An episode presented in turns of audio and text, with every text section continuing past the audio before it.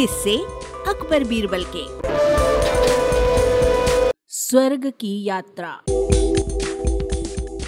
एक बार की बात है। राजा अकबर अपने दरबार में बैठकर कुछ विचार कर रहे थे। तभी उन्हें ख्याल आया कि उनकी दाढ़ी और बाल काफ़ी बढ़ गए हैं। इस ख्याल के आते ही उन्होंने अपने एक दरबारी को बुलाकर नाई को फ़ौरन हाजिर होने का संदेश भिजवाया। राजा का संदेश मिलते ही नाई महल पहुँच गया। महल पहुंचकर नाई राजा की हजामत बना ही रहा था कि कहीं से एक कौवा वहाँ आकर बैठ जाता है और काव काव करने लगता है। राजा अकबर नाई से पूछते ये कौवा काव काव क्यों कर रहा है?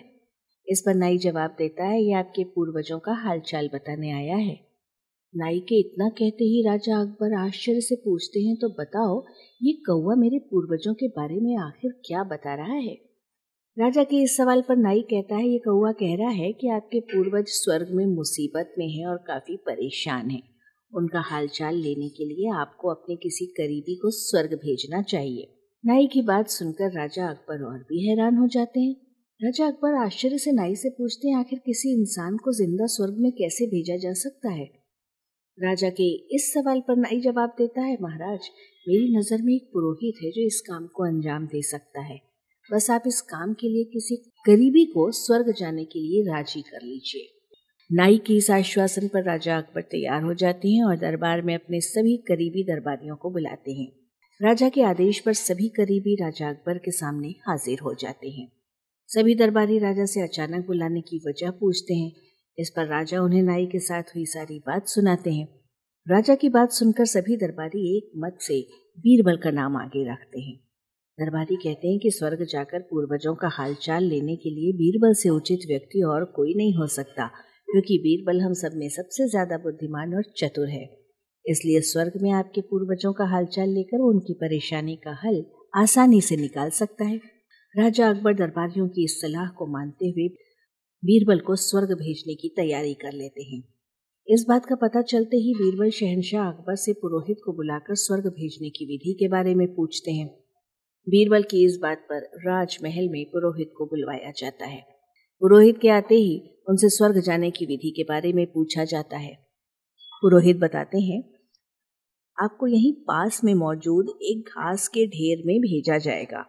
बाद में उस ढेर में आग लगा दी जाएगी। फिर कुछ मंत्रों की शक्ति से आपको स्वर्ग भेज दिया जाएगा।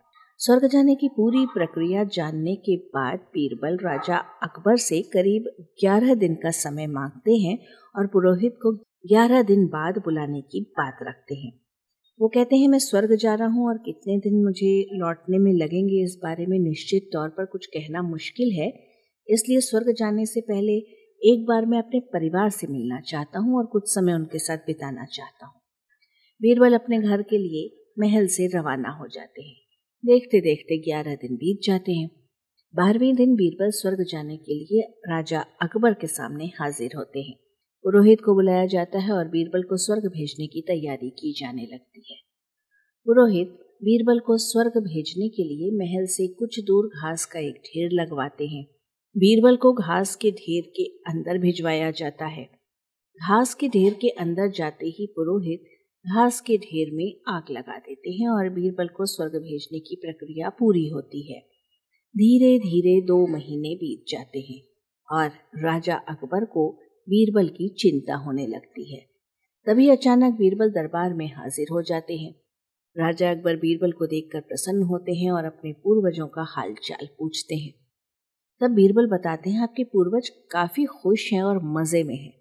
बस उन्हें एक ही बात की तकलीफ़ है कि उनकी दाढ़ी और बाल काफ़ी बड़े हो गए हैं, जिन्हें काटने के लिए स्वर्ग में कोई नाई नहीं है। इसलिए वहाँ उन्हें एक नाई की ज़रूरत है। बीरबल कहते हैं, ऐसे में हमें आपके पूर्वजों के लिए एक अच्छे नाई को स्वर्ग भेजने की तैयारी करनी चाहिए। बीरबल की इस बात पर राजा नाई को स्वर्ग जाने का आदेश देते हैं।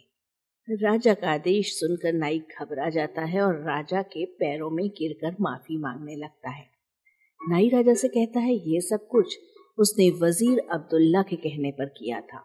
ये सब उन्हीं की साजिश थी, ताकि बीरबल को अपने रास्ते से हटा सकें। अब राजा अकबर के सामने सारी सच्चाई आ चुकी थी। ये सब जानने के बाद राजा अकबर ने वज़ीर अब्दुल्ला और उसके साथियों को दंड देने का आदेश दिया।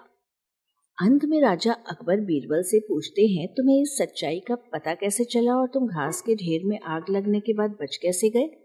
तब बीरबल जवाब देते हैं, आग के ढेर में जाने की बात सुनकर मुझे इस साजिश का अंदाज़ा हो गया था। इसी वजह से मैंने ग्यारह दिन का समय मांगा था। उन ग्यारह दिनों में मैंने उस घास के ढेर वाले स्थान के नीचे से अपने घर तक एक सुरंग बनवा ली थी। उस सुरंग के ज़रिए मैं वहाँ से बचकर निकल पाया। बीरबल की बात सुनकर राजा बहुत प्रसन्न हुए और बोले, वाह बीरबल, वाह, ये काम सिर्फ़ तुम ही कर सकते हो। कहानी से ये सीख मिलती है कि बीरबल की की सूझबूझ से बड़ी से बड़ी परेशानी का हल आसानी से निकाला जा सकता है। वाचक स्वर संज्ञा टंडन। अरबा की प्रस्तुति।